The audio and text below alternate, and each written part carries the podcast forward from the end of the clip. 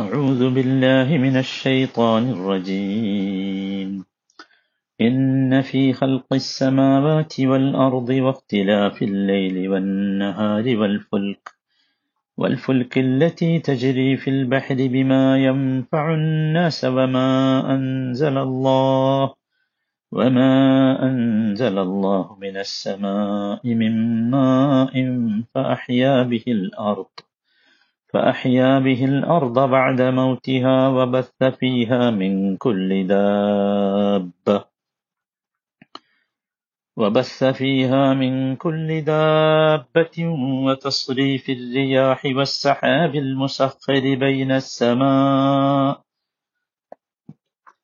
والسحاب المسخر بين السماء والأرض لآيات لقوم يعقلون.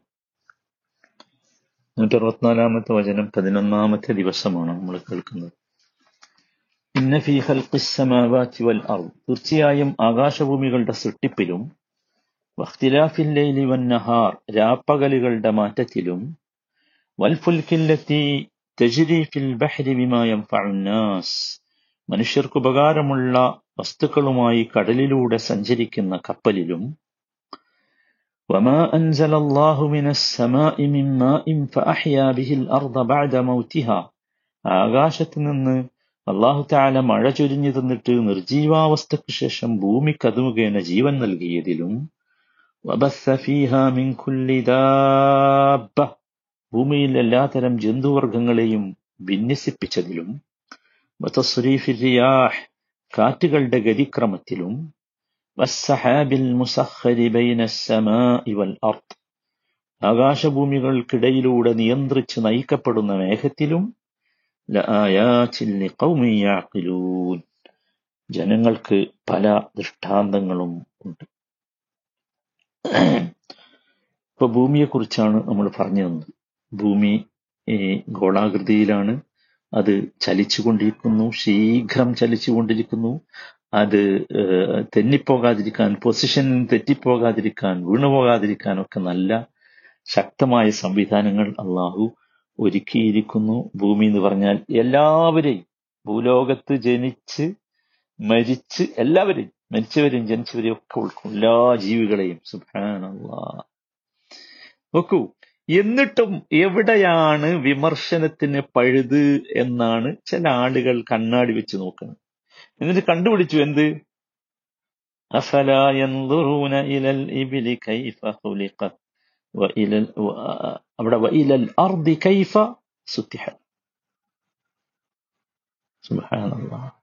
എന്താണ്? ഭൂമിയിലേക്ക് അവർ നോക്കുന്നില്ലേ? എന്ത് എങ്ങനെയാണ് അത് പരത്തിയത്? ഭൂമി പരന്നാണ് പരന്നാണ്. സഹോദരന്മാരെ അല്ല ഖുർആൻ ആരോടാ പറയുന്നത്? ഖുർആൻ സംസാരിക്കുന്നത് ഭൂമിയിൽ ജീവിക്കുന്ന മനുഷ്യരോടാണ്. ബഹിരാകാശത്ത് ചെന്ന് ഭൂമിയെ നോക്കാനല്ല പറഞ്ഞത്. ഭൂമിയിലിരുന്ന് ഭൂമിയെ നോക്കാനാ. അല്ലേ? ഭൂമിയിലെ മനുഷ്യരോട് ഭൂമി എങ്ങനെ പരത്തപ്പെട്ടിരിക്കുന്നു എന്നവർ കാണുന്നില്ലേ ചിന്തിക്കുന്നില്ലേ എന്നാ ഖുർആൻ ചോദിക്കുന്നത്. ഭൂമിയിൽ ജീവിക്കുന്ന മനുഷ്യന് ഭൂമിയുടെ പരപ്പാണ് അനുഭവപ്പെടുക. ആ സവിശേഷതയാണ് ഖുർആൻ പറഞ്ഞത്. ഭൂമിക്ക് പുറത്തുനിന്ന് നിരീക്ഷിക്കുമ്പോഴാണ് ഭൂമിയുടെ ഗോളാകൃതി അനുഭവപ്പെടുക. മനസ്സിലായില്ലേ? അത് നമ്മൾ കൃത്യമായിട്ട് മനസ്സിലാക്കണം. ഭൂമിയിലെ മനുഷ്യനെ സംബന്ധിച്ചിടത്തോളം ആപേക്ഷികമായി ഭൂമി എന്താണ്? പരന്നത്. മറ്റത് ഖുർആൻ പറഞ്ഞത് അള്ളാഹു താല വിശദീകരിച്ച് പറഞ്ഞു ഇനി ഭൂമിയുടെ ഗോളാകൃതിയുമായി ബന്ധപ്പെട്ട പ്രകൃതി പ്രതിഭാസമല്ലേ? രാപ്പകലുകളുടെ മാറ്റം? അല്ലേ? പിന്നെ എങ്ങനെ ഇത് ഗോളാകൃതി അല്ല എന്ന് പറയാം? അതിന്റെ കാരണം സൂര്യനല്ലേ? രാത്രിയെ കൊണ്ട് പകലിന്മേലും പകലിനെ കൊണ്ട് രാത്രിമേലും ചുറ്റുന്നു എന്ന് പറഞ്ഞില്ലേ? ഇക്കവിറുല്ലയിൽ ആലൻ നഹാർ. ഇക്കവിറു നഹാർ ആലല്ലയിൽ ഇത് ഭൂമിയുടെ കൃത്യമായ ആകൃതിയെക്കുറിച്ചുള്ള സൂചനയാണ് എന്ന് ഞാൻ പറഞ്ഞുപോയി മനസ്സിലായില്ലേ? എന്നാ പിന്നെ ചില ആൾക്കാർ ചോദിക്കും എന്താറോ എന്താണെന്നാൽ ഭൂമി ഒരു ഗോളമാകുന്നു എന്ന് ഖുർആാനിൽ കൃത്യമായി പറയാത്തത് എന്നാണ്. ഖുർആൻ ഈ ഭൂമി ഗോളമാകുന്നു എന്ന് പറയാൻ വന്ന ഒരു ശാസ്ത്ര ഗ്രന്ഥമല്ലല്ലോ അല്ല ശാസ്ത്ര കാര്യങ്ങൾ വിശദീകരിക്കൽ ഖുർആന്റെ ലക്ഷ്യമല്ല. അതാണ് മനസ്സിലാക്കുന്നത് ഖുർആന്റെ ലക്ഷ്യമല്ല. ഖുർആൻ മനുഷ്യനെ നോക്കൂ. ഒരു അസംസ്കൃത പദാർത്ഥമായ മനുഷ്യനെ സംസ്കരിക്കുകയാണ് ഖുർആൻ ചെയ്യുന്നത്. ഇനി നോക്കൂ മതപരമായ കർമ്മങ്ങൾ പോലും ഖുർആനിൽ വിശദീകരിച്ചിട്ടില്ല.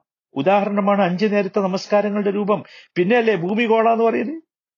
അതിന്റെ റക്കാത്തുകൾ അഞ്ച് അഞ്ചു നേരത്തെ നമസ്കാരങ്ങളുടെ രൂപം അതിന്റെ റക്കാത്തുകൾ അതിന്റെ ഷർത്തുകൾ നിബന്ധനകൾ ഇതൊന്നും ഖുറാൻ വിശദീകരിച്ചിട്ടില്ല. ഒരു ഉദാഹരണം ഞാൻ പറഞ്ഞത്. അത്തരം വിശദീകരണങ്ങൾക്ക് ഹദീസുകളെയും കർമ്മശാസ്ത്ര ഗ്രന്ഥങ്ങളെയും ആശ്രയിക്കണം. അതാണ് മുസ്ലിങ്ങൾ ചെയ്യാറുള്ളത്. എന്നാൽ അതിനർത്ഥം ഭൂമി ഒരു ഗോളമാകുന്നു ഭൂമി ഉരുണ്ടതാകുന്നു എന്ന സത്യത്തെ ഖുർആൻ എതിർക്കുന്നു എന്നാണോ? ഖുർആൻ എതിർക്കുന്നില്ലെന്ന് മാത്രമല്ല ഖുർആൻ പണ്ഡിതന്മാർ വിശുദ്ധ ഖുർആനിനെ പഠിക്കുകയും പഠിപ്പിക്കുകയും ചെയ്ത പണ്ഡിതന്മാർ അതിന്റെ അടിസ്ഥാനത്തിൽ ഗവേഷണം നടത്തിയ മുസ്ലിം പണ്ഡിതന്മാരുടെ ചരിത്രം കേൾക്കണം നമ്മൾ. എ ഡി പത്ത് പതിനൊന്ന് നൂറ്റാണ്ടുകളിൽ ജീവിച്ച ഇബിൻ ഹസം റഹിമഹുല്ല അദ്ദേഹം ഈ ഖുർആൻ വചനത്തെ അടിസ്ഥാനമാക്കി ഭൂമി ഗോളാകൃതിയിലാണ് എന്ന് സ്ഥാപിച്ചിട്ടുണ്ട്. ആ എ ഡി പന്ത്രണ്ട് പതിമൂന്ന് നൂറ്റാണ്ടുകളിൽ ജീവിച്ച പ്രമുഖ ഇസ്ലാമിക പണ്ഡിതൻ ഇമാം റാസി റഹിമഹുല്ല അദ്ദേഹത്തിന്റെ ഖുർആൻ വ്യാഖ്യാന ഗ്രന്ഥത്തിൽ അത് രേഖപ്പെടുത്തിയിട്ട് ഭൂമി ഗോളാകൃതിയാണ് എന്ന്. എ ഡി പതിമൂന്ന് പതിനാല് നൂറ്റാണ്ടിൽ ജീവിച്ച മഹാപണ്ഡിതനായിരുന്ന ഷെയ്ഖുൽ ഇസ്ലാം ഇബിനു തൈമിയ റഹ്മഹുല്ല രാപ്പകലുകളെ കുറിച്ച് പ്രതിപാദിക്കുന്ന ഖുർആൻ സൂക്തങ്ങൾ വിശദീകരിച്ചുകൊണ്ട് അദ്ദേഹം പറയുന്നുണ്ട് ഭൂമിയുടെ ഗോളാകൃതിയാണ് ഇത് കുറിക്കുന്നത്. ഇങ്ങനെ സ്പഷ്ടമാക്കിയിട്ടുണ്ട്.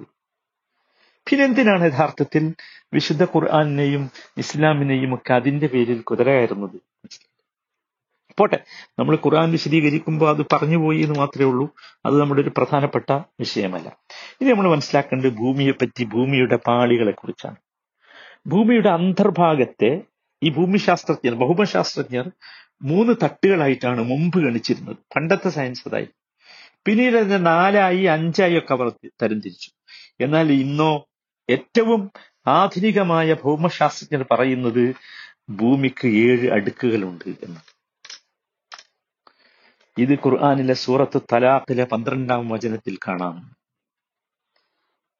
ഇത് അവിടെ ഉണ്ട് എന്നുള്ളതല്ല ഖുർആാനിലുള്ളത് അവസാനം ജനങ്ങളുടെ നമ്മൾ മൂന്നും നാലും ഉള്ളപ്പോ നമ്മൾ പറഞ്ഞിട്ടില്ല അത് ഖുർആാനിലുണ്ട് മനസ്സിലായില്ലേ നോക്കൂ എന്താണ് വിശു സൂറത്തു തലാഖിൽ പറയുന്നത് അള്ളാഹുല്ലദീ ഖലഖ സബ്അ സമാവാത് ومن الأرض مثلهن سبحان الله يتنزل الأمر بينهن لتعلموا أن الله على كل شيء قدير وأن الله قد أحاط بكل شيء علما സുഹാനല്ലാ സുഹാനല്ല ഓരോ ആയത്തുകളും സഹോദരന്മാരെ നമ്മുടെ ഹൃദയത്തിന്റെ ആഴത്തിലേക്ക് ഇറങ്ങിപ്പോണം ഇറങ്ങിപ്പോണം അപ്പോഴേ ശരിക്കും നമുക്കിത് ഗുണം ചെയ്യുള്ളൂ നമ്മൾ മനസ്സിലാക്കണം